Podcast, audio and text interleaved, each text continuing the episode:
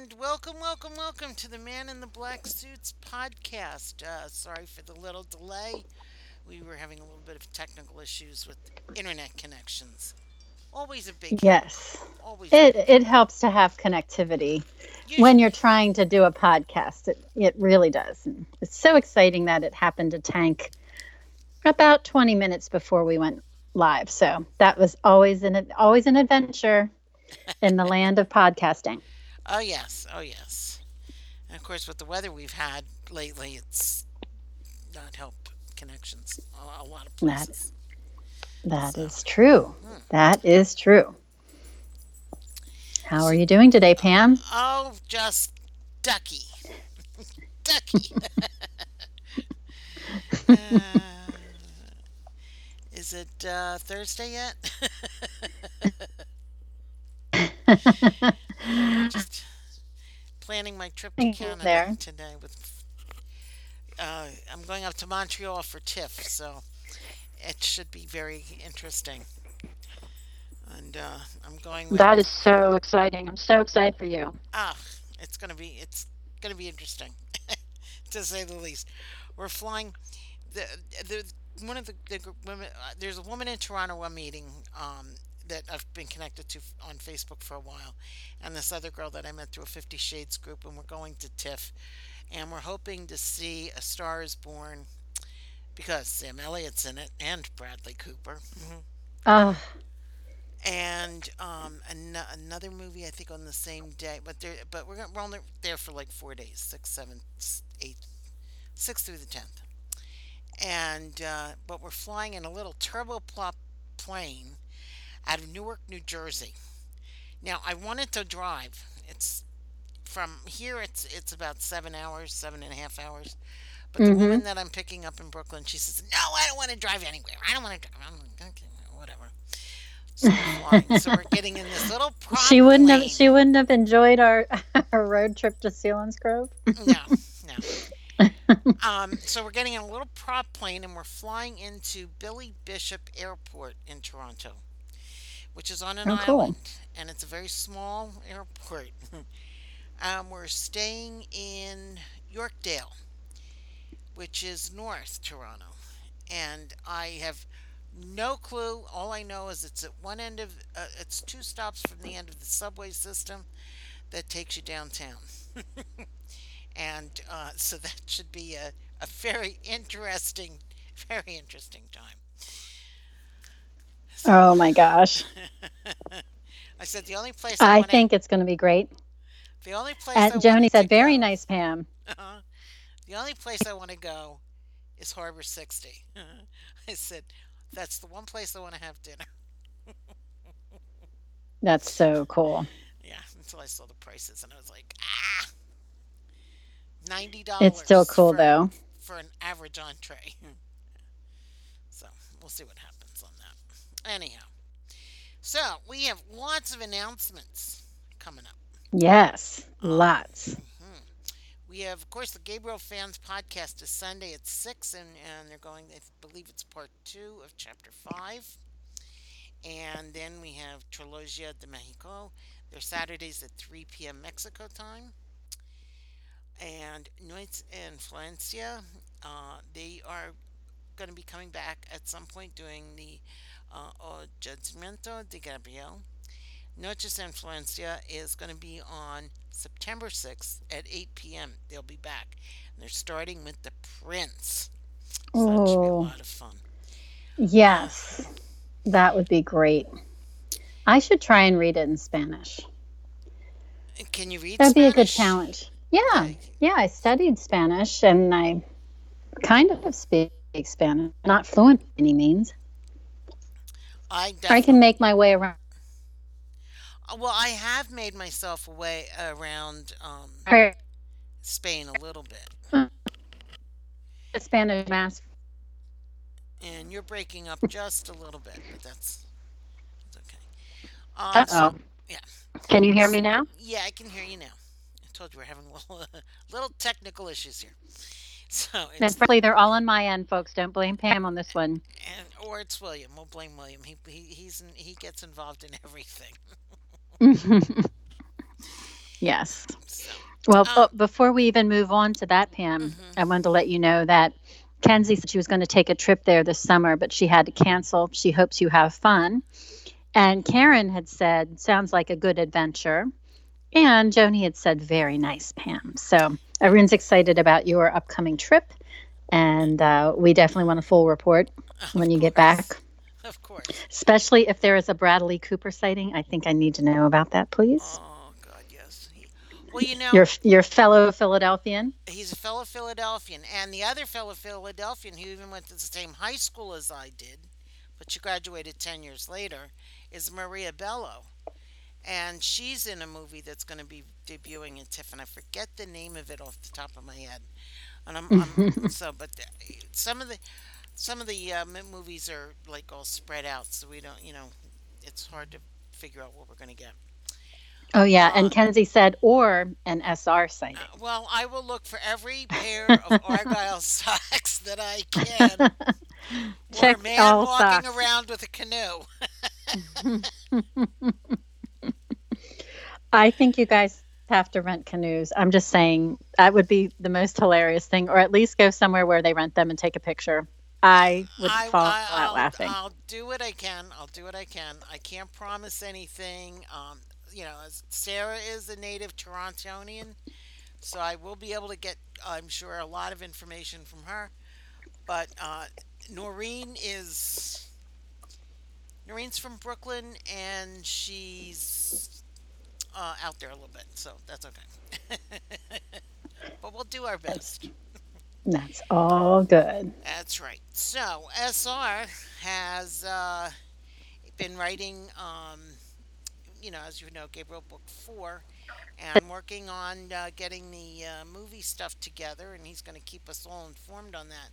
But he's also been wrote uh, a fan fiction piece um, of Stardust over Florence, and on the fan fiction site you can find the um, the link either in, in one of our tweets for the man in the black suit or on SR's site and read what he's done for part one. Part two is going to be part of the the whole thing is going to be part of a compilation of many authors that are fundraising for uh, legal defense funds um, for the babies at the border, any of the children that have been left behind. Uh, there are a bunch of different um, uh, charities involved. I think the Kind Group is one, ACLU is one, um, but there's a whole list. So if you go to their site, which I believe is uh, Babies at the Border blogspot.com, um, it will list everything. And also on their Facebook page, if you wanted to, you, there's still time to register as uh, an author or a beta or if you like to design things, uh, cover designs. I know that um, SR has something going with with somebody, so uh, he's pretty much covered. But um, I, he had a little tease with it uh, earlier this week about what's going to be in that second part. So it's going to be fun. It's going to be It's fun. going to be fun, and I need to get on the stick. I still have not done that, but Kenzie said she submitted hers, and she's really glad to support it, even in a small way. So, Kenzie, thank you on behalf of everybody who's working on the project. SR specifically asked us this week to mention this, Yeah. so it's very, very, um, it's very dear and near and dear to his heart.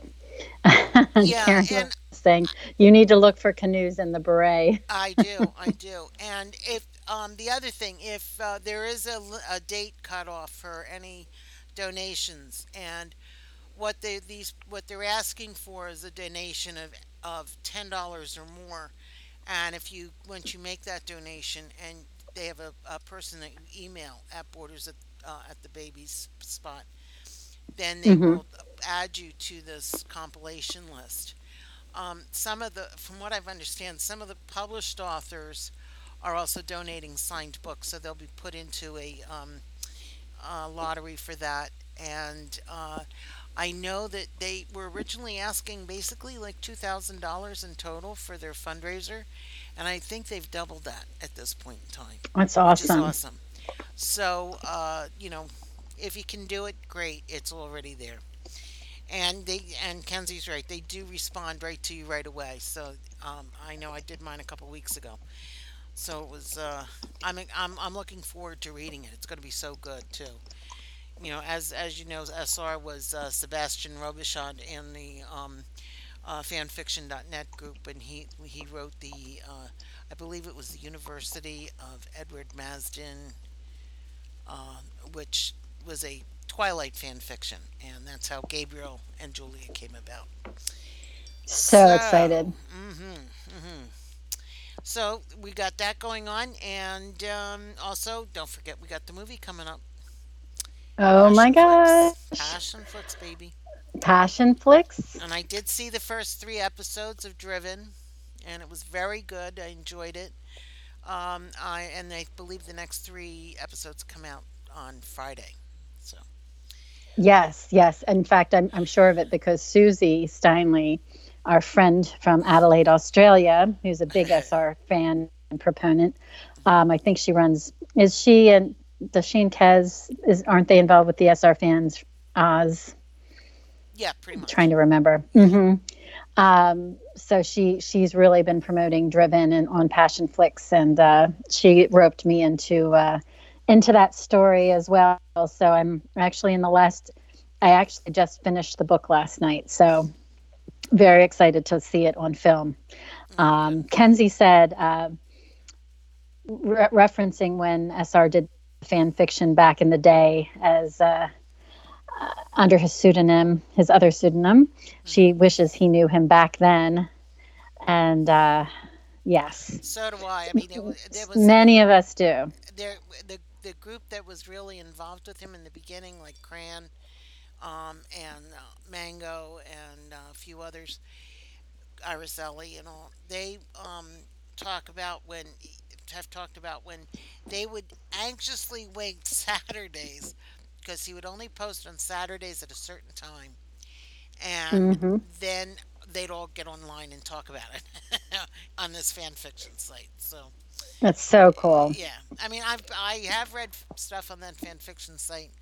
A lot of the writers are really good, and they've got all kinds of uh, different genres and books, Fifty Shades groups, uh, Harry Potter groups, and so it's a lot of fun sometimes to read these things. That's great. And Kenzie said, in terms of the Passionflix films, she, she said she also really liked the Afterburn or the Aftershock Afterburn film. And hmm Kenzie, I'm excited about looking at that one too because I actually read that back when Sylvia Day first put it out. So I'd like to see how that uh, came to life. Um, and Kenzie said she she would read Twilight fanfic in 2008, but only a little. Yeah, I, that's how that's how E.L. James got started too. I think she was Ice Queen Snapdragon or something like Snow Dragon, something like that. So Oh yeah. And Kenzie, I am with you. I love Sylvia Day as well.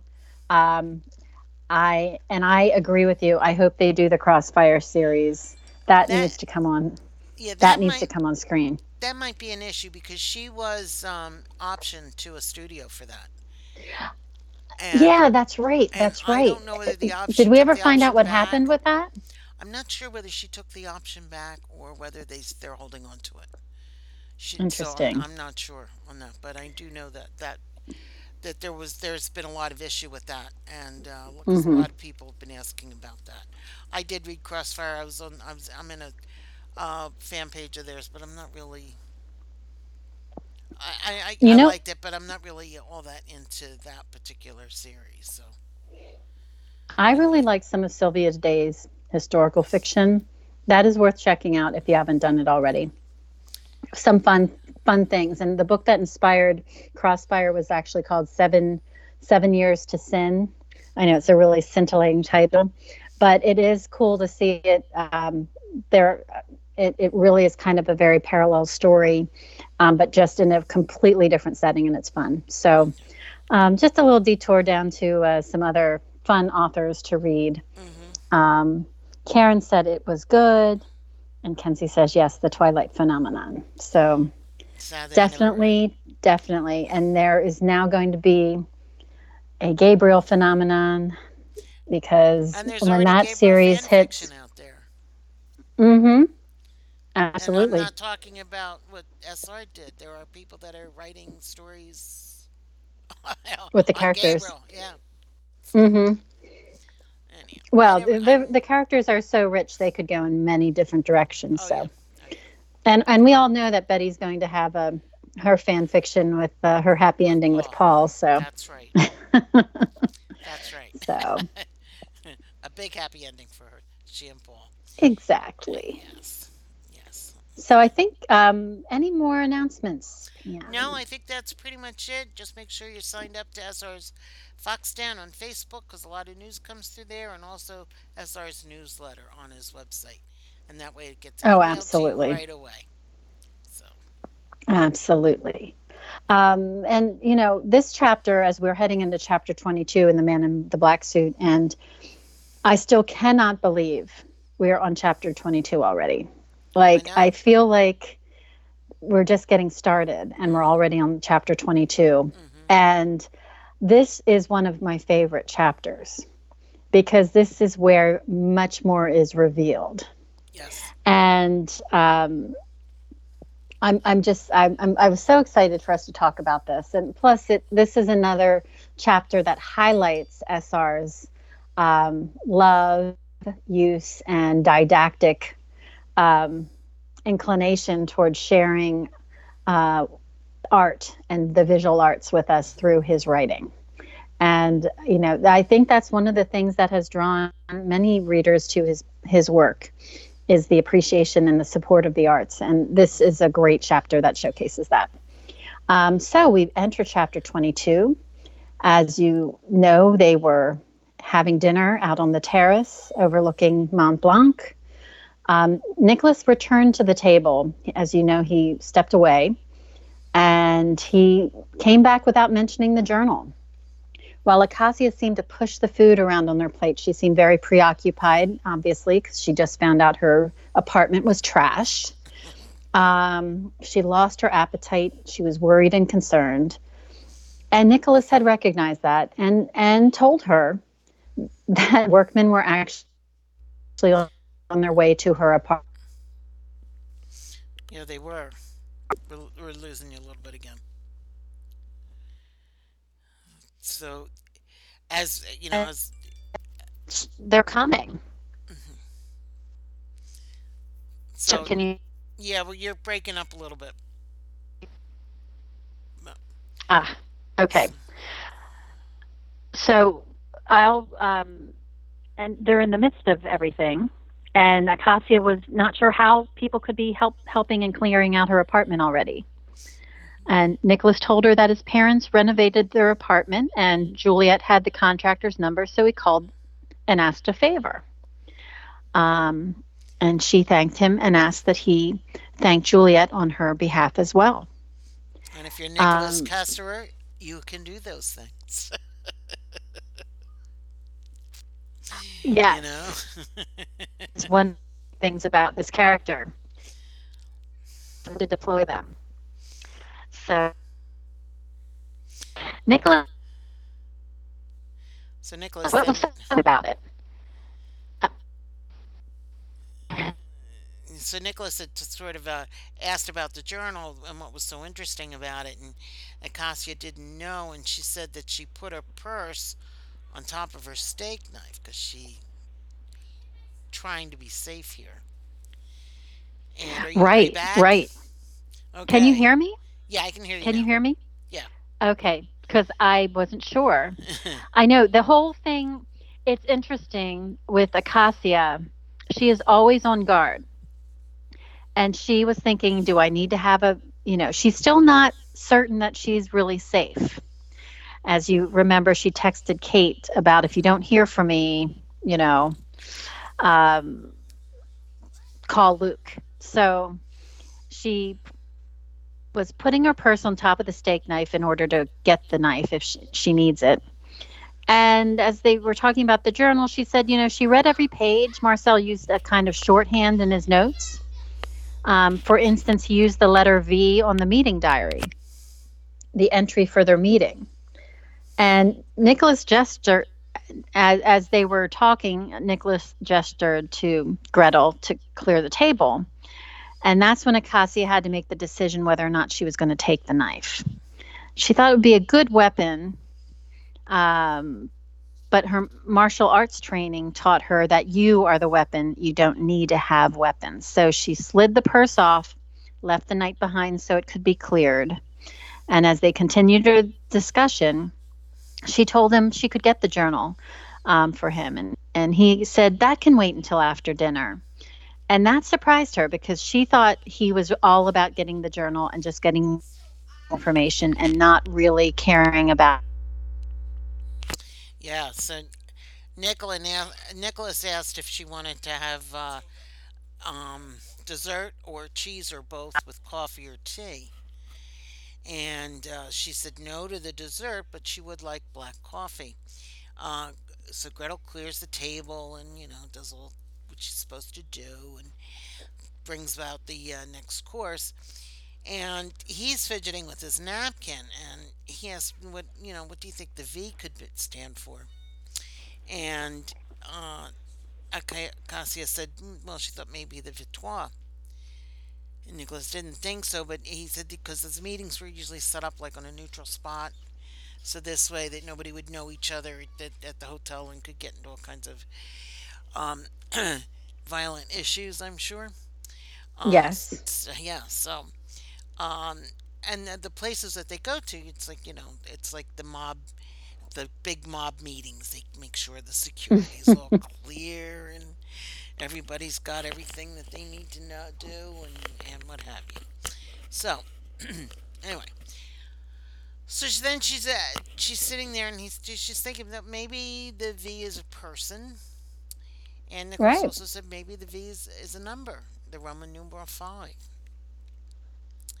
And Acacia just wishes she could just ask Marcel, who unfortunately is still in his coma since February now, uh, still in his coma, um, in the hospital. Um, although, um, um, uh, I can't talk. Nicholas does have some, have people watching him, and right. know, checking and reporting back on seeing how he's doing. And then she turns around to uh, Nicholas and says, um, "Are you an arms dealer? Are you sure? Are you sure you're not an arms dealer? Are you sure you're not an arms dealer? And you, because she has so many, he has as many contacts as a concierge does. Now right, this... right, and that and that does go to Joni. I, I did mention earlier, but she said hashtag Super Nicholas, and yes. I think this just reinforces that this guy has resources and he can he can make things happen. Yes, he certainly can. So he's now he's laughing and a good laugh and it's a deep happy laugh and he's got this huge smile and Acacia notices how handsome he is. Ooh, Ooh, now it's getting good. Yeah, the attraction, the attraction, the attraction uh, ramps up. And so she notices he has a very intelligent forehead and high cheekbones and an angular jaw and an expressive mouth and a smile that lights up his whole face. And so he doubted that arms dealers would self identify as he's talking on this and laughing the whole time. So we we asked um SR, Yes, we are.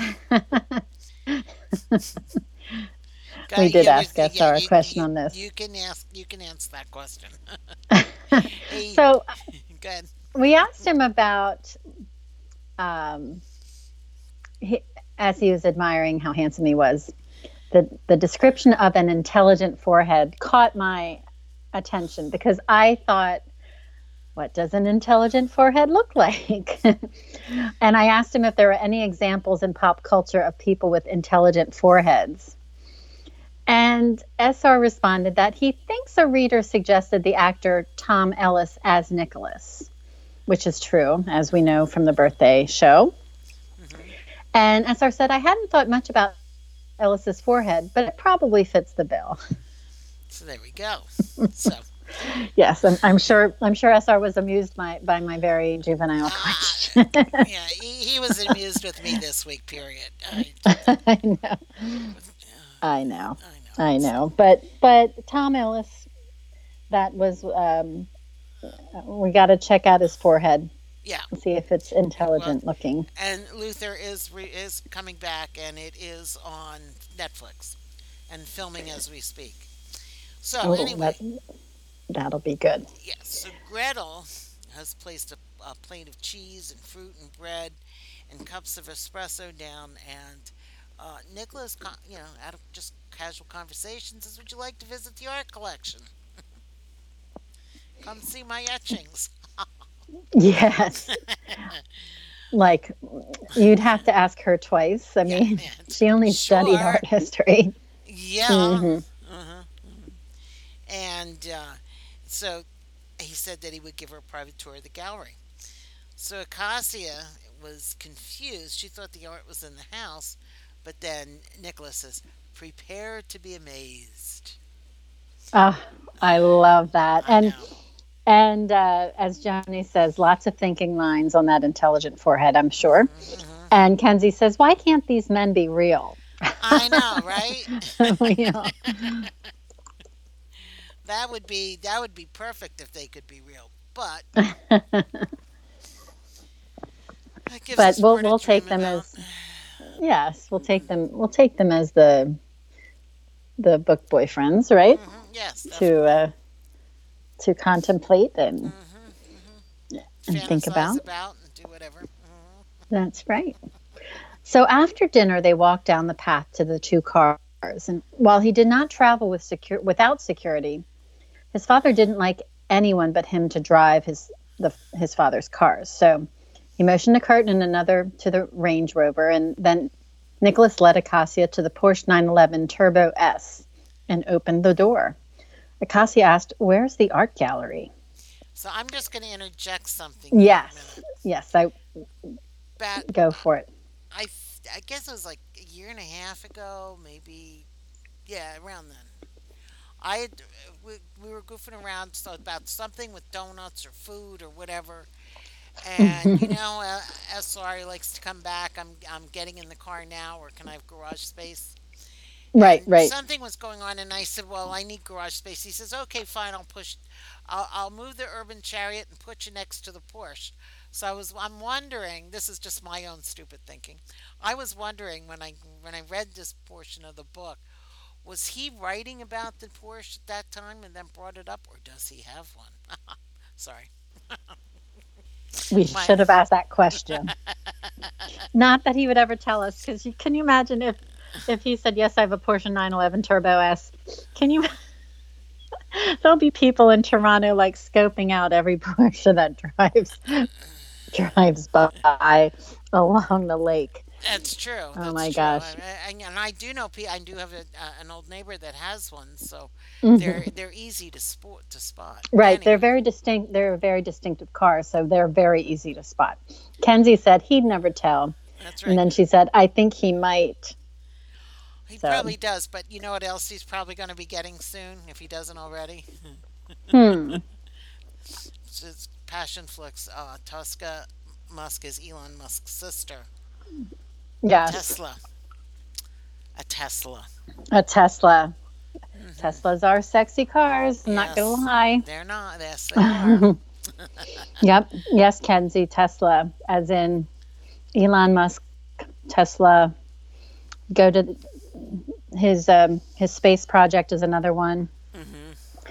Yes, and those are ridiculously expensive. Yes, I know. My my junior my junior year boyfriend bought his wife one.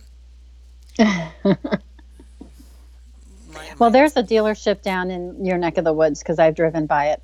Yeah. And um, it's it's fascinating. Yeah. But it, uh, uh, Kenzie says she could see him driving a Jag like Gabriel. Yes. Yes. Or or uh, McLaren uh, like William. Mm-hmm. There's um, another expensive car that I saw one of at a dealership. I was driving by one day. nice. And Karen says absolutely. And Kenzie says the classic gentleman car. Definitely. So, as Acacia asked, Where's the art gallery? Nicholas told her that the gallery was just a few streets over, and Kurt would follow them so security would let them into the gallery. And as the push came alive, Acacia congratulated herself for texting Kate. Because if you recall, she just was not sure. So she sent this text saying, If you don't hear from me, call Luke. And, you know, here she is being escorted from dinner in a car. You know, it's like the classic mob uh, lead up for a mob hit, right? Yeah. so exactly. going to an undisclosed location. So she felt good about her uh, texting Kate.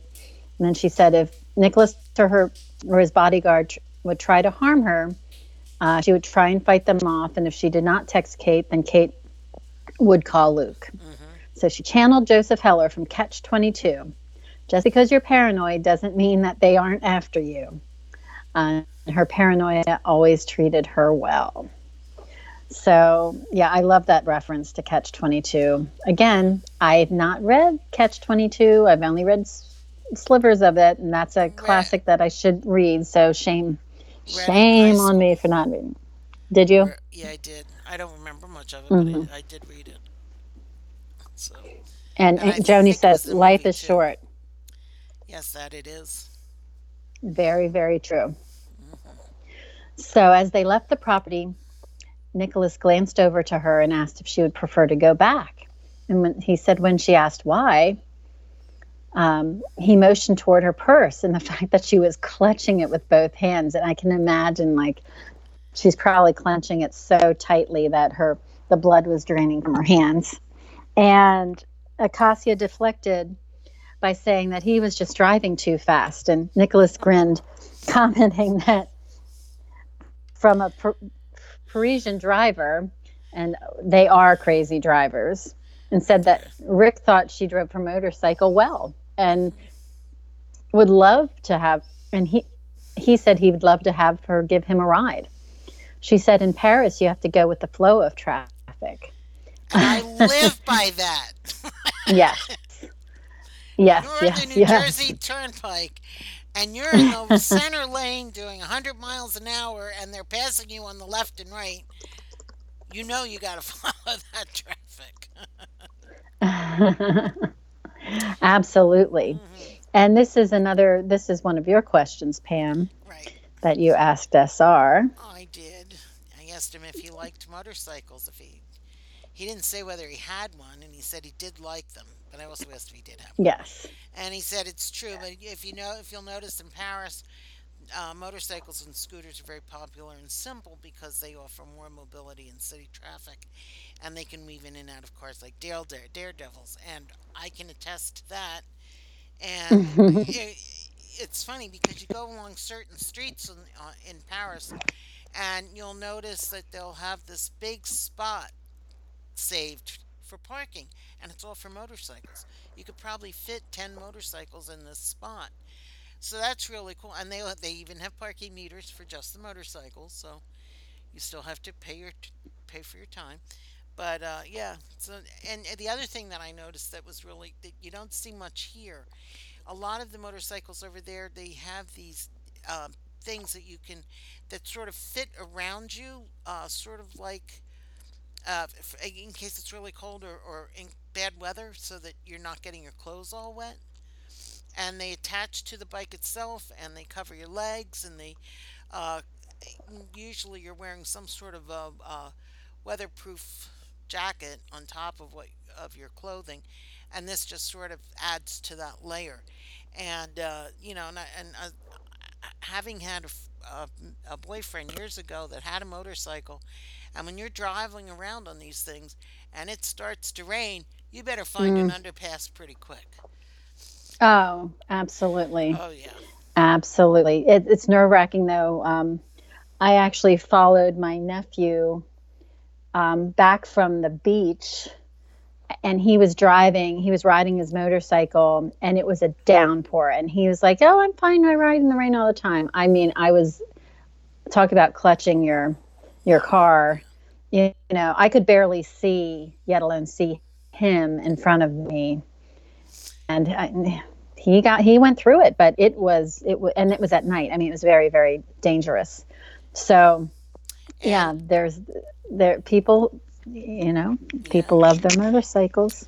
And Kenzie just uh, uh, mentioned that she thought she'd share. She commissioned an artist that she admires a few months back, and today she received a uh, uh, commission of Nicholas. Oh, So cool! I yeah, can't so wait if to you check it out. if you want to see it, um, it's uh, uh, on on Twitter, and I believe it's uh, the fiction, and but hmm it's the it's in the chat room. The uh, link you can hook up The to. link is in the chat Yeah, room. yeah. Yes. So And Kenzie says she finds them sexy. Haha. they are, they are. they are. There's something to be said about riding on the back of a bike. Oh yeah, great for Um, great for the wind in your hair and the bugs in your teeth. I But it's all good. just go with the wind in my hair, please. It's all good. Um, and Karen and Karen says it's really nice. She she just took a look and a glimpse. Um, Kenzie, I'm going to look at it after the podcast because I'm afraid if I try to do anything um, else on my laptops, I um, may disconnect somehow. So, um, and Joni says we need a second TMI TBS for that dual motorcycle ride. Agreed. hmm hmm Absolutely. Yep, where they could scoot around Rome. That, that's another interesting driving location. Oh yes, yes, and I, I can attest that they drive just as crazy in Athens. Um, yeah, it, it's mind numbing how uh, people weave in and out of the traffic. hmm So and and Kenzie said thanks. She loves her take on Nicholas. So I can't wait to I can't wait Yeah, to look. look I can't wait to see, and we'll definitely you know definitely make sure to share um, share this with the the rest of our the men in the black suit fans, I'm sure, because Nicholas is definitely in, in the pantheon now of wonderful book boyfriends. Um, and as you know, as we're going, um, they were riding over to the gallery. Cassia's phone buzzed. She looked at the screen, and there was a text from Kate stating that she was scaring her and that she was going to call Luke. Acacia responded without letting Nicholas see. She was trying to be really discreet. And she said, Don't call Luke unless you don't hear from me for several hours. I'm okay. Um, Nicholas thought Kate was her friend. Um, and he had said, Oh, well, if she worries about you, then she's a very good friend. And then there was another buzz, and Kate was just saying, Okay, but be careful. And that made Acacia feel better. Um, that Kate was on her side and was got her back, and she muted the phone. Um, but she was dancing the line there because here she is riding along with Nicholas and trying, you know, Going towards her trying mom to be. Yes, exactly. Um, and as they went through the gates of a small estate that housed the gallery, um, the setting was just magnificent. It overlooked Lake Geneva. There were several buildings connected with a large fountain in the quadrangle. Acacia asked if this held the family art collection. Nicholas said yes, and that was opened in 1951 to the public. He had arranged for the curator to be there if she wanted to tour privately. Now, Pam, I don't know if you wanted to talk a little bit at this point about uh, the private artwork, Yeah. or did you Um. want to wait till later in I, the? I can wait till uh, till a little bit later on that until we get Okay. down to the artwork. Yes, um, but before we even before you head into uh, the next part of it, Kenzie said she loves how SR has this way of writing, where he can finish a book and leave readers satisfied, but leaves room for more in the future. That's And so of course, true. we always want more. Very true, Kenzie. Very true. Yeah. One one thing I will say about the uh, about this uh, family uh, foundation that he has when when SR was writing the book, he wrote the Castor Foundation, but it's based on the Bodmer Foundation, and I think it's B O D M E R F O N D A T I O N. Um, hmm and it's they're on the website, and it's actually it is actually where the uh, Dante Alighieri uh, portrait is, the one that's used in all the Divine Comedy books, and uh, it's a privately held uh, museum, but you can go to go and visit with it. You make an appointment, and it is in Geneva. So that's what he based the Castor um, Foundation on. So just very cool in there. Um, when he asked her, she wanted to, uh, the curator to walk around. Uh, he said, she said that you know wasn't necessary. Uh, she's looking around just as all the shutters are down, um, and the museum lights were very low, and that's you know to help conserve the artwork and and, and that's in there. Um, but the exhibits and the displays all were well lit so that you could see what you know look at them. Uh, the curator greeted them, shook their hands, and uh, also gave them just some information about the collection. So as they as they're walking along, she turns they she turns the corner and she stops abruptly, and of course Nicholas walks right back into her. Opportunity knocks. Um, but uh, she really had she really did notice that he he bumped into her, and he's holding her, trying to keep her steady. Another opportunity chance. I was going to say I, that does not sound like there's no problem there. There's no problem there, no.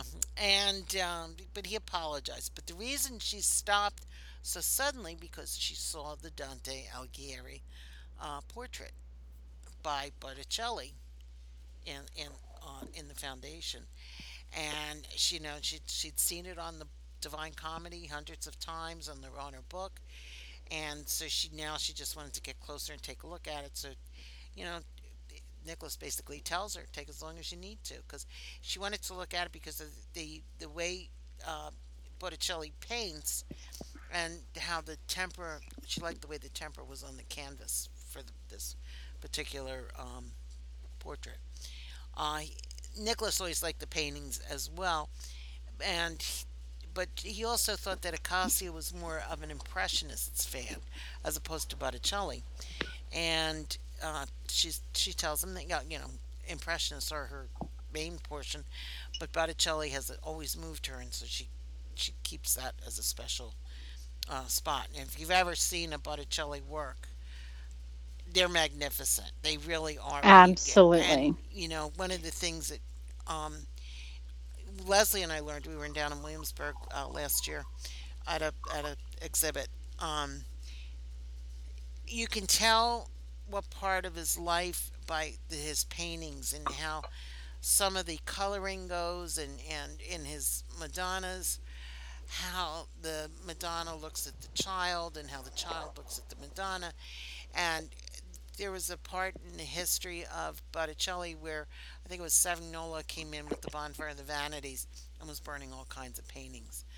And as as that comes closer to what where Botticelli is, you can see his his paintings getting a little darker, a little sadder, and so it's really cool just to look to see them. It really is. And Kenzie said, only a dream to see one in person. It really is, but you can be on the lookout. I mean, this there was an exhibit that came um, to two sites in the U.S. last year. One was in uh, Virginia, Williamsburg, Virginia, at the College of William and Mary, and that exhibit also went up to Boston.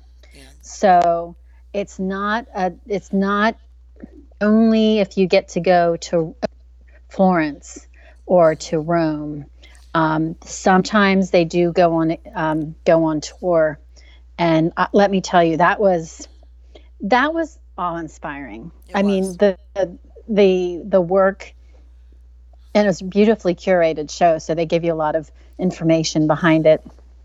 If, it was it was breathtaking. Yeah, it absolutely was, and in the Uffizi, the way it's all set up, he's got a room all to himself, and the um, um, Primavera and the other one, um, it, they're they're both there, and I didn't I didn't realize how big they were when I, you know, it's like when you look at um, when I saw the Mona Lisa, the Mona Lisa is small, and these are a lot bigger. So it's you know just just they're just such beautiful pieces. I know we had um, we had been uh, posting them out when we were there. Um, I'm trying to figure out. Maybe we'll post a couple of them. Yeah, I've got again. Got so you, so because we took tons and tons of pictures. Kenzie said she didn't know about them at all, or really about the Renaissance until reading his books, and now she has a deep appreciation for them. And, and I said that is the beauty of SR. Karen says she's been lucky to see some works in Florence and in the United States. And Kenzie was watching Uffizi's live yesterday, and a musician was performing in front of Spring. And he bowed to it when he was done. Oh my gosh, she says she wants to go, but it's so expensive to even fly. And I I know. Um, there are some good sites you can use. The, one that I found very helpful is called Hopper. It's an app. Hopper, like the bunny, H O P P E R. And no, I'm not getting any uh, commission for plugging it, but that is a really nice little app that searches many, many, many uh, search engines and can help you get some pretty reasonable flights. So, um, just to let you know, sometimes it's not as out of reach as you think it might be. And as far as hotel stays, uh, they have these pensiones, which are like bed and breakfasts, and they're, mm-hmm. they're very relatively inexpensive.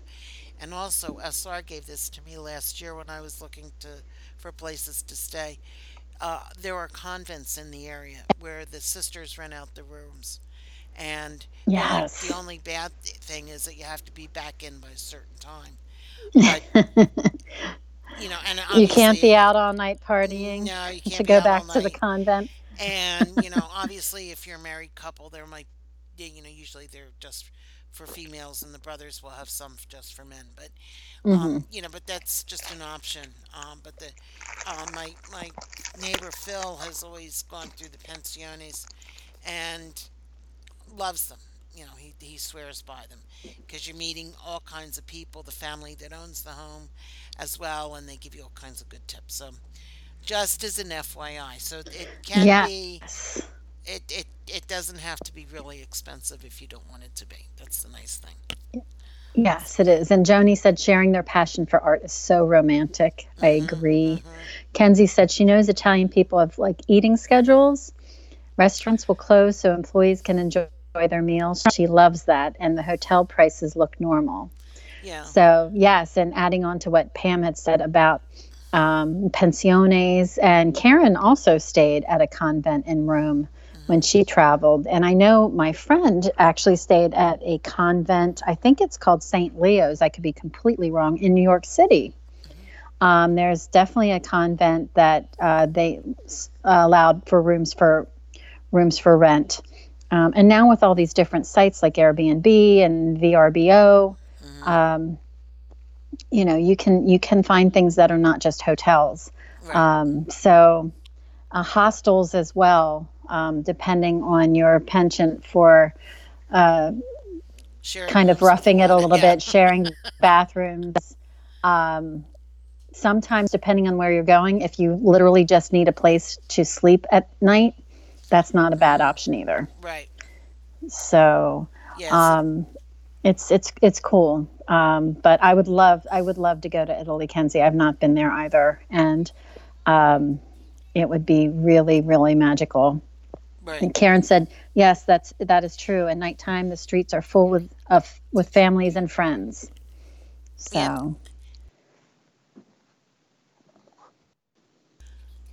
Some sorry, my, my granddaughter is here. I'm I'm going to put you on hold for just two seconds. I sorry, can continue. Okay, no worries.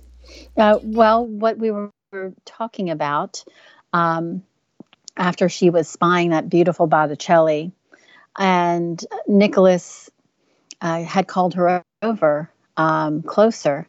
Um, Acacia said she didn't know that he actually owned it.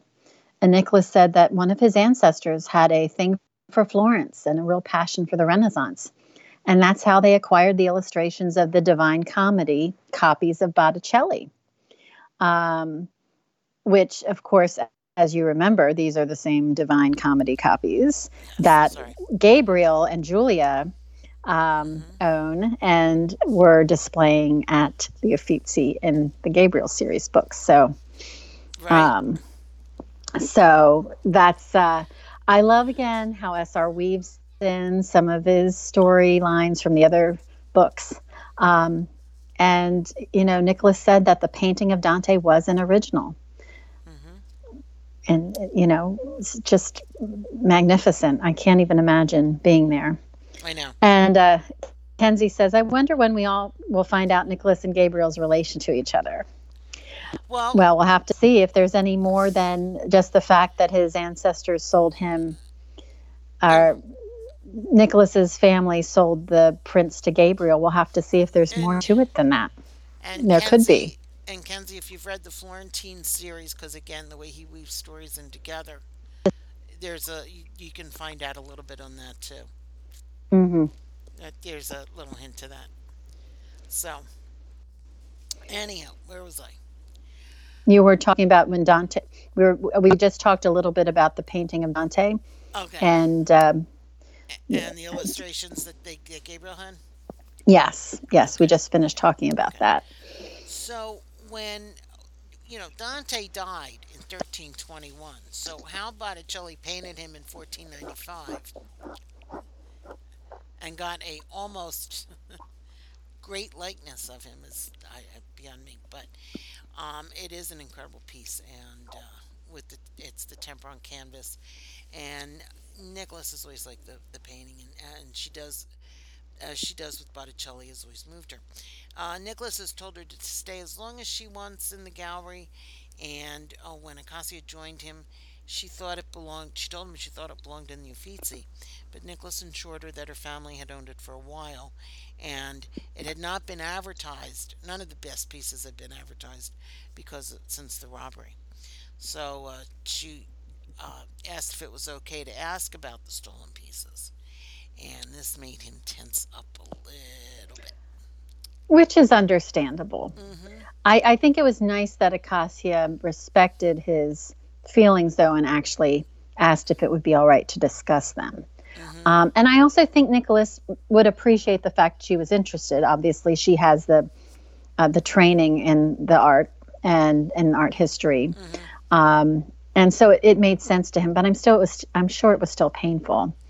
And he told her that they lost the Monte family, uh, Degas pastel on paper, Ice Floes on the Seine by Monet, and Dance in the Moulin de la Galette by Renoir. And Acacia was shocked.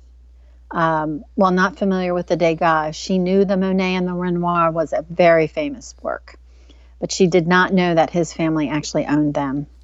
And as he says, well, we used to own them.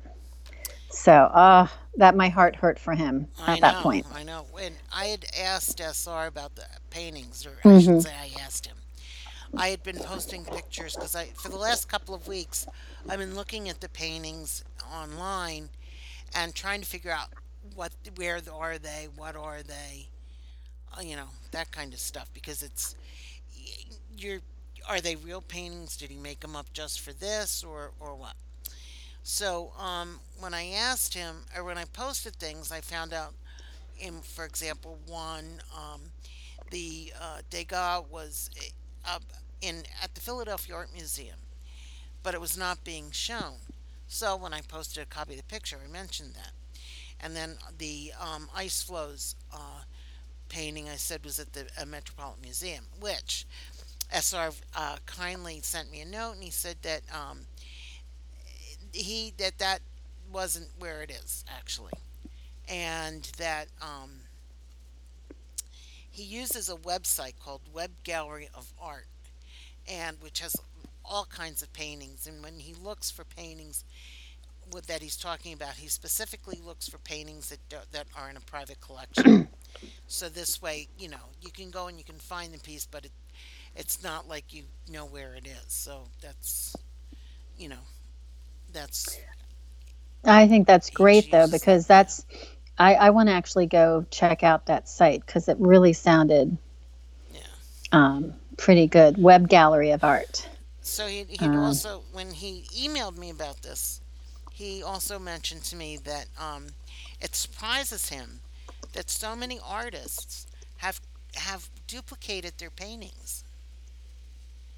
And so because I saw this this Degas in the Philadelphia Art Museum, that there could be another one that's being held in private. So It's amazing. yeah. I'm sorry. I could digress on that a lot. no, I think it's great. I mean, it really, it really is.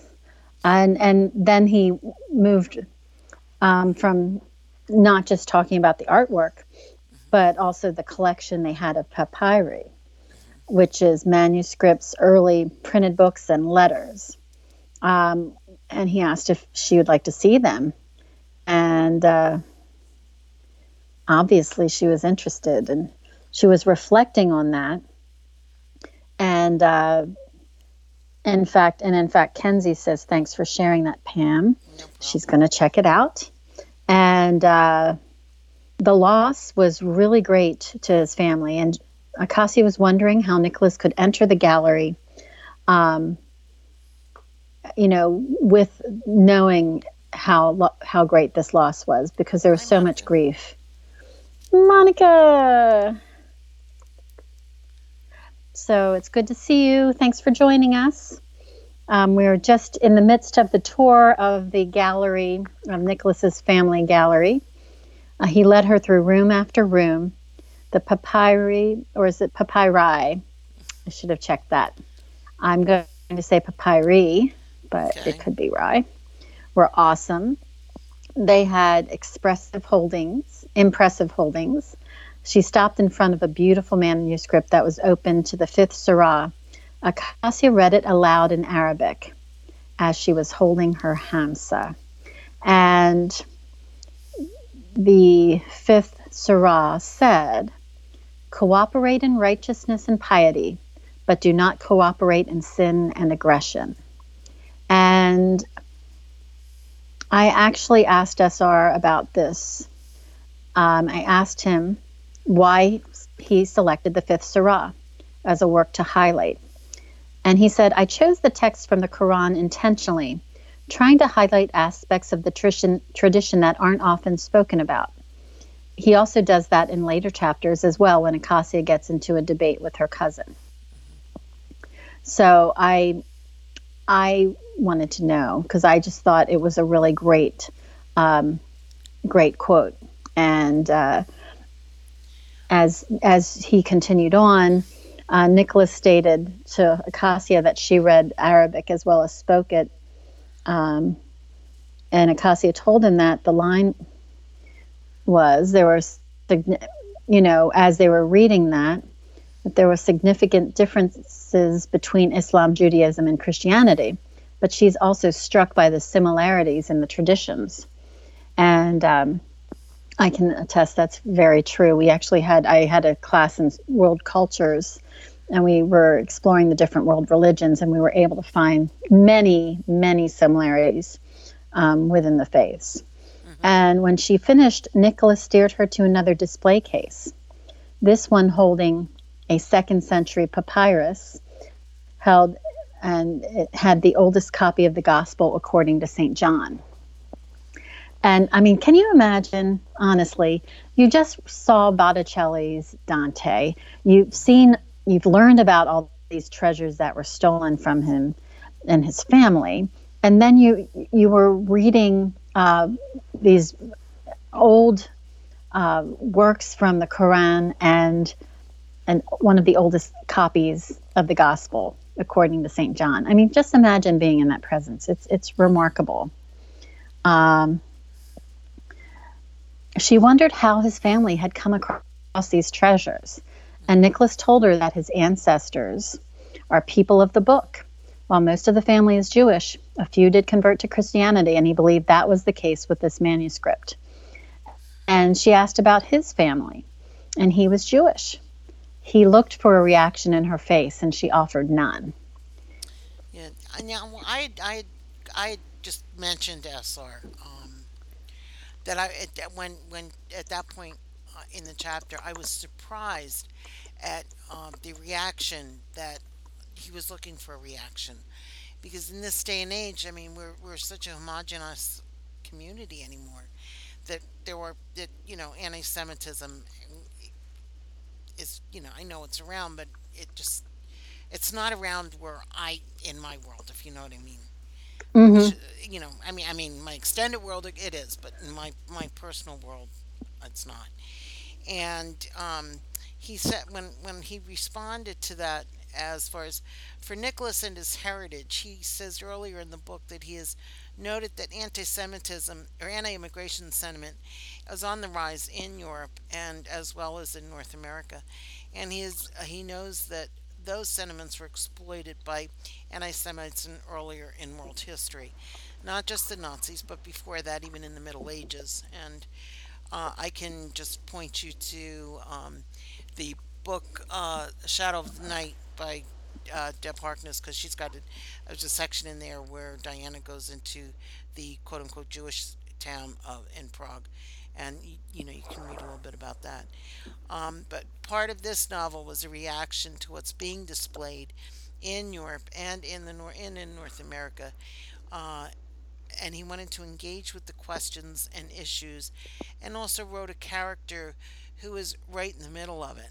Acacia is that character, and to a lesser extent, Nicholas is as well. So that's how he explained it to me uh, when he was going through it. So he relaxed a little bit um, and told her that his family branch had been part of the reform movement.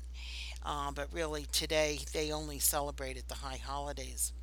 Uh, they then walked to another case showing a medieval manuscript of Zohar.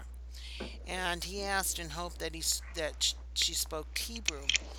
But uh, no, but as she walked, uh, she mentioned that the three books, Islam, Christianity, and Judaism, seem to live in peace in, in the collection. And Nicholas wondered if they spoke with each other and maybe shared their secrets with each other. And then you know, one can only hope. Absolutely. And and Monica had ma- made the comment that SR is teaching us and we don't even know it. hmm Karen said, Indeed, he is Monica. And I agreed. I said, SR is our professor. Monica says, The ultimate professor. And uh, Kenzie says she's starting uh, Diary Discovery of. Discovery of Witches next, hmm which is great. You'll love it. You'll love it. You won't be able to put it down. I know, Kenzie, that's on my to read list too. I got sucked into Driven though. After Driven, I'm going on the Discovery tour, I think. Okay, because that move that's that that uh, starts in January in the United States and in September 14th in, in England on Sky One. And I Yes. believe HBO Finland is getting picking it up as well. So Oh, cool. yeah, And, so and Kenzie says she actually thinks SR actually was a professor. I think many people um, are contemplate that. I know. mm-hmm, I think I, I think I tossed that idea out into the uh, into mm-hmm, the world at one point, and she said it's been on her TBR for four years. years. hmm She will feel so accomplished after that. And Monica says the Audible trilogy awaits. You'll love it. I've listened to it three times already. it is good. Yeah, I have to do it one way or the other. I, I really do. And Kenzie says he could also be a saint. Well, there Well, are there, thoughts there, there around are. that. That's right. There are thoughts that he might be uh, a, a priest or some, or, or a some a man of man the of the cloth cloth. hmm hmm So or a man of faith. that's true. Karen says yes, that has been discussed many times. Many, many hmm times. hmm That would be a fun show just to put out our theories about What what SR does. non pseudonym life is like.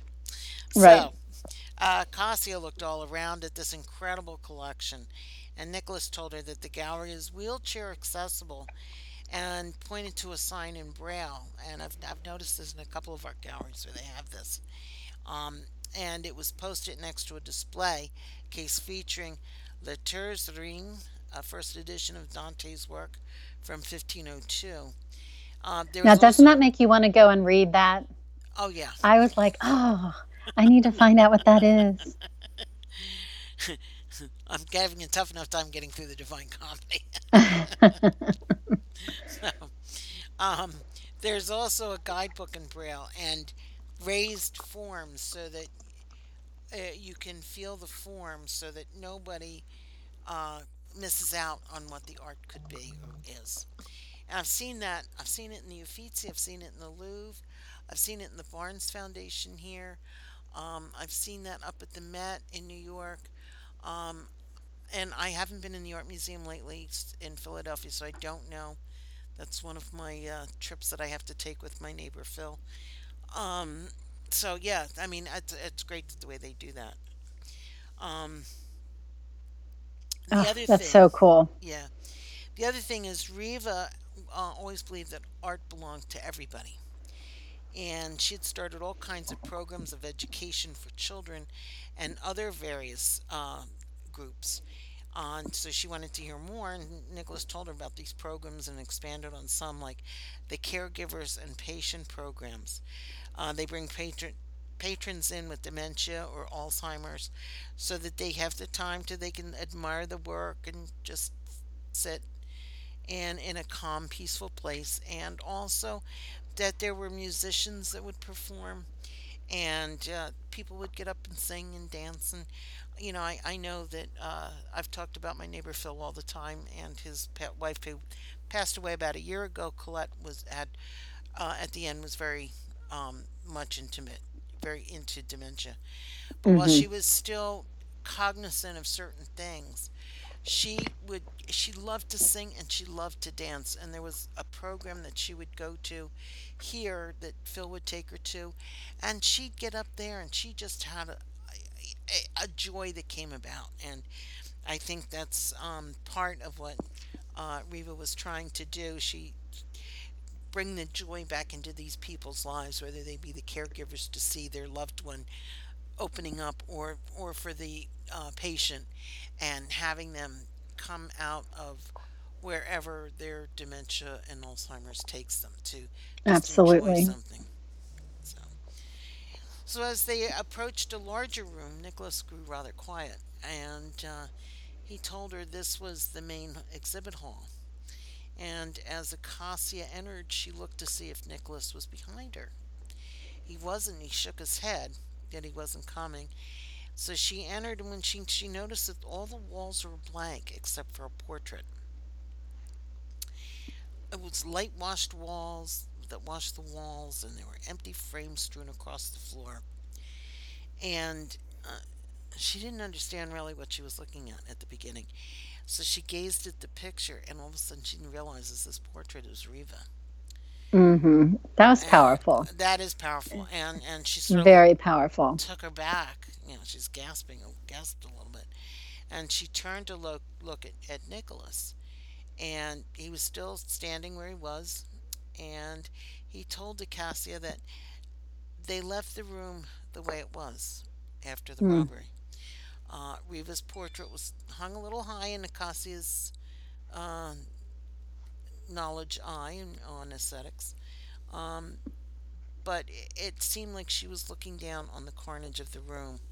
The frames had still had pieces of canvas in them, and they were still strewn on the floor.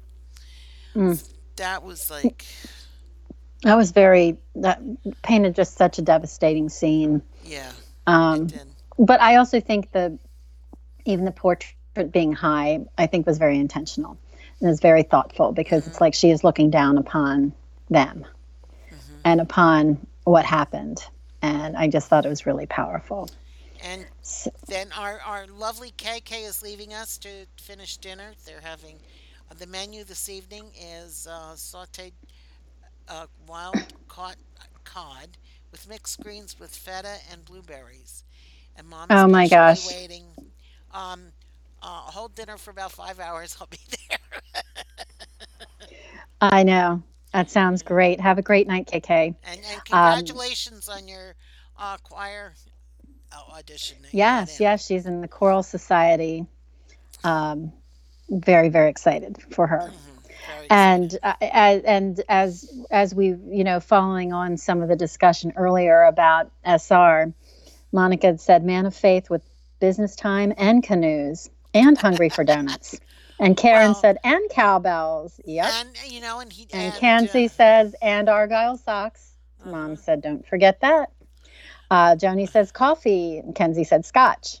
Mom said teaser master, hmm which we all agree on, and and hobbits he from knows what Kenzie. pong is. Yes, he does. yes, I had mentioned something earlier today to him about the six-year-old trying to teach me about platform games, and and I was thought she was talking about like a board game. I thought I was kind of with it. My son grew up with video games, but Mm-hmm. I guess I'm not. and, and so he says, "What is that?" And I told him, and he's he said, "You know." I said I stopped video games at Pong, so I have no clue. and told, Kenzie said, "You mean beer pong?" no, not beer pong. the, back in and and I was in high school. I remember this very clearly. Um, I forget the company that put it out. Uh, they it was a game called Pong, Oh and it, yeah, it was a, that was one of the first very first. major. It was before Donkey Yep. Kong and before Mario Brothers, and they had it was just a black screen with a white line in the middle of it, and this little whi- white bar that would go up and down and uh, like a look like a tennis ball, and you could hit it. You Yep, you, you want, didn't want it to get it out, and uh, I remember playing that. I went to my friend, I my friend Lori's house, I and Lori's family had that, and that was the coolest thing ever. I, I was a Um, and I'm not a video school. gamer. I'm not a gamer at all, but I do remember playing that Yeah, It was even way back in the day. Invaders. It was even before Space Invaders. But I, could, I hmm was a senior in high school, and I worked in a restaurant uh, in a department store. And the way I would get to the restaurant, I had to walk by the uh, t- where they, they sold TVs, and they had the game system there, and it was like seven hundred dollars, and it was just Pong, um, just a white ball going back and forth. So uh, I was, uh, it was there fall, maybe early winter, and we were visiting my aunt, my mother's sister, my aunt Jane, and her son Bobby, my cousin, and uh, his roommate Snebs, who was a exchange student from Liberia.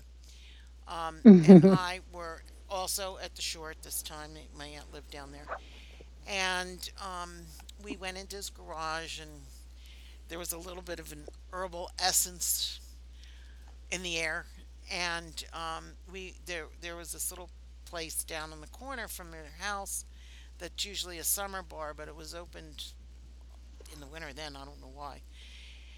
And we went in, and Snebs is standing in front of this machine, putting no money into the machine, playing Pong. And the three of us are laughing like we've we we it was the funniest damn thing in the world. And I think that was part of the um, uh, herbal essences that were around us at the time. And uh, it just uh, one of the funniest memories I have of my cousin Bobby and and and this guy Snebs. So anyhow, and Pong. I love it. I love it. Well, um, uh, Kenzie said Space Invaders was her shit. hmm Uh, Mom said Wolfenstein. uh, Kenzie said she looked it up Nazis. Monica said Puzzle Bubble. hmm So, uh, yeah, the first shoot, basically. So, Oh, um, good. oh my gosh, we're having too much fun tonight. Yes. Um, we, you know, this sh- this chapter was challenging in a way because it really it tied in a lot of pieces and there was a lot of emotion written in it. Um, and Nicholas, um, you know, having to be in the, the gallery at that time was, I think, it, it must have been hard for SR to write. I, uh, we should have asked him that question. Was that was that difficult because of the pain that was involved? hmm Um, I wish I would have thought of that when I wrote the questions at like midnight the other night. But he, Nicholas had said the portrait, the portrait had been commissioned, and that they wanted it to be the focus of the room. And Acacia said it was a beautiful painting, um, but Nicholas said he hated it. He said Riva was always smiling, especially when she was in the gallery, um, but she wasn't smiling in the portrait. And Acacia asked if they were close to finding the thieves, and he really couldn't answer it. And Acacia went to him and, and said, "I think it's time to go. We should we should go." Um, after he focused on her, he was puzzled that she didn't want to see the rest of the collection. Um, and Acacia had said, Look, you're upset. Um, this took you back to the really horrible tragedy that occurred. And she wanted to leave because he was upset. And I think that took him, I think that caught him quite off guard.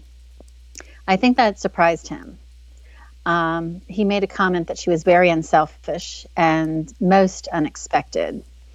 Um, so again, I think this adds to, to his um, attraction for her that you know she is unexpected and she is as as good as he thinks she is. And she replied that she's only human. She looked at him and commented that she was very sorry that his world was so dark.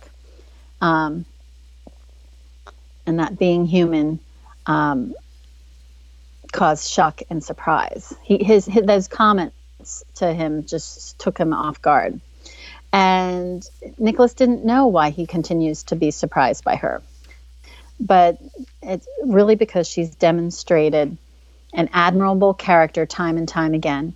He could not remember a time when someone went out of the way his way for him, their way for him. And Acacia thanked him and told him that he, he really needed some new friends. And I think, you know, she, the way she said it in the book, it was kind of like a one off, like, oh, you need some new friends. Mm-hmm. And um, she then kind of caught herself and apologized because she didn't want him to think that she was being rude. And he said, no, you know, you're right. Um, you were completely right in, in that observation. And uh, looking at the chat room, she Kenzie had said she had a question for him, but she doesn't know if it's stupid. On his website, he has photos of Florence.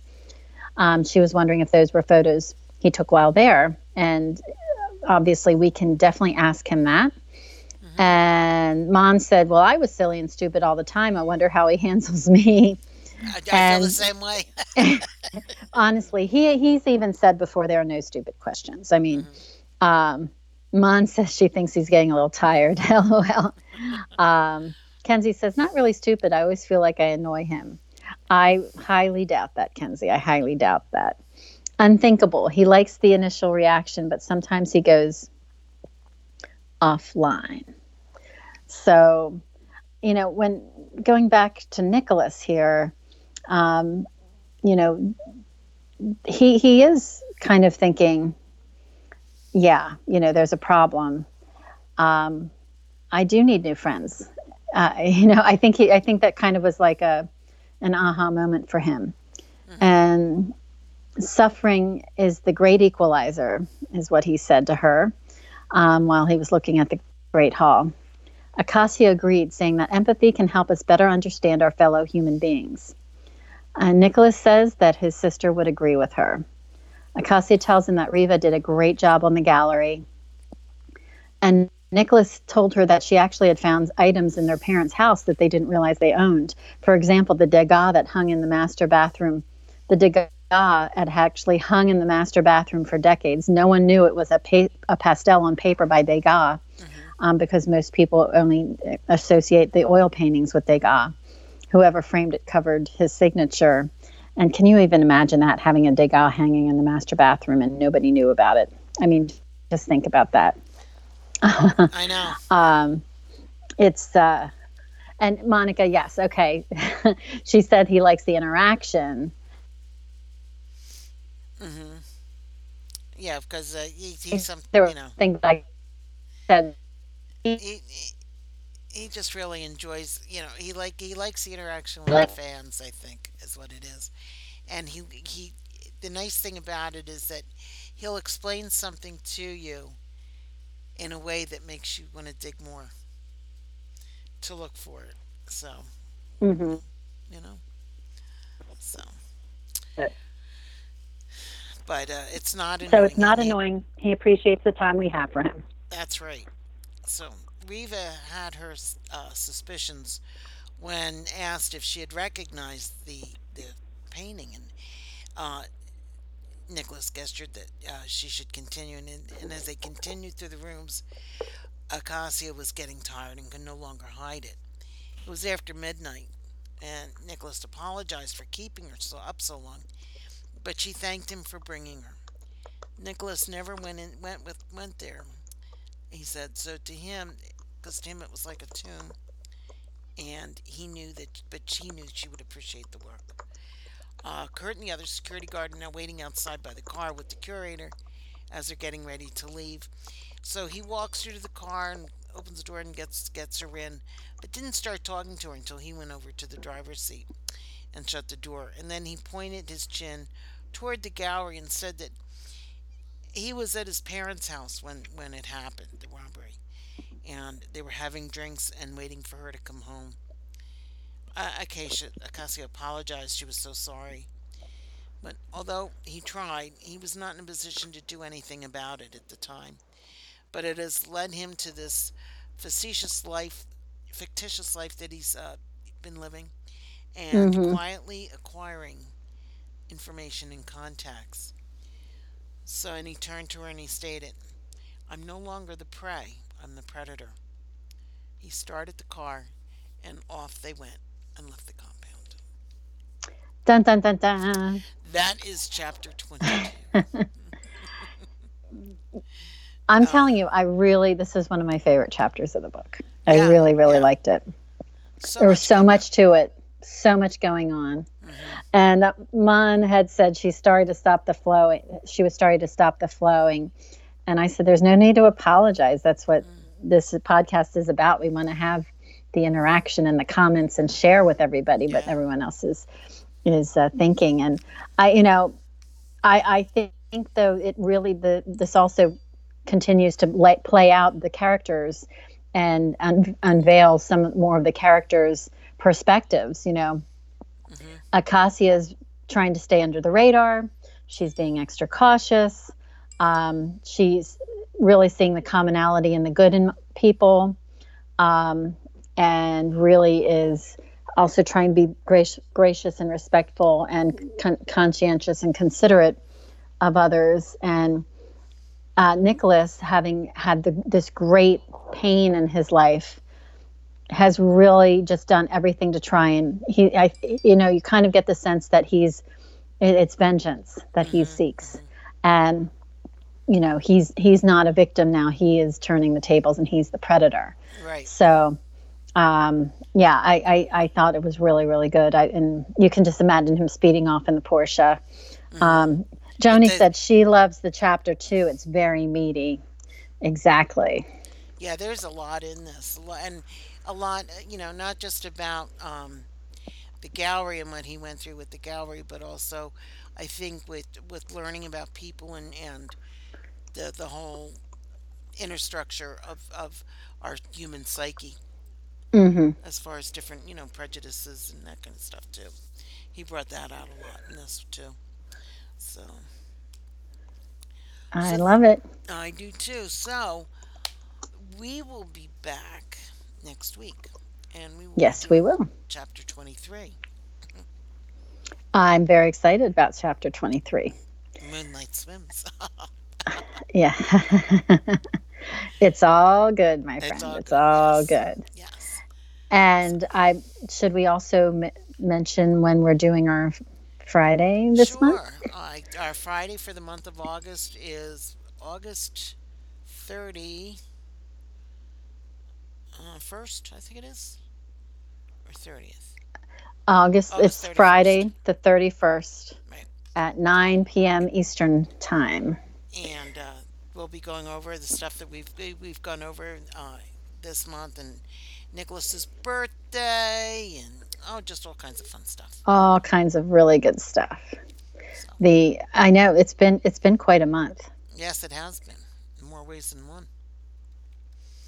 With Nicholas and uh, and uh, the birthday and all kinds of interesting things happening, and so we'll but we'll I'll talk about it on on uh, that Friday night. So Yes, yes, and and just as we're we're wrapping up, I know uh, there's a little more in the chat room that Kenzie was saying. These characters are so different but alike to his other characters, in a way, if that makes sense. I think it does. Um, I, I understand what you're saying. Um, all his, Joni's uh, Paul. Paul has re. Uh, I think everybody has kind of certain elements, hmm um, and there's a lot of universality um, in some of their situations and their approaches. hmm Uh, Joni says it makes me feel happy for Nicholas to share his gallery, even though it hurts so much. yeah, I th- agree. I think it, I think there was a really special. I think it was special for him to share it with someone who appreciates it. And Kenzie notes that Claire's birthday is coming up. Yes, little Claire. Little Claire. Oh my gosh. She's I literally so just, I know, I literally just finished uh, listening to her birth. Um, Mhm. Not so long, uh, probably two days, two or three days ago in the car. I was listening to the audiobook. Yes. Oh You my you know- gosh, I can't get enough of that series. I love it so much. One of the great things about the way SR writes, he writes um, with specific themes in mind, themes of redemption and, um, you know, seeking people out and putting them together. And I think that's true with every one of his characters.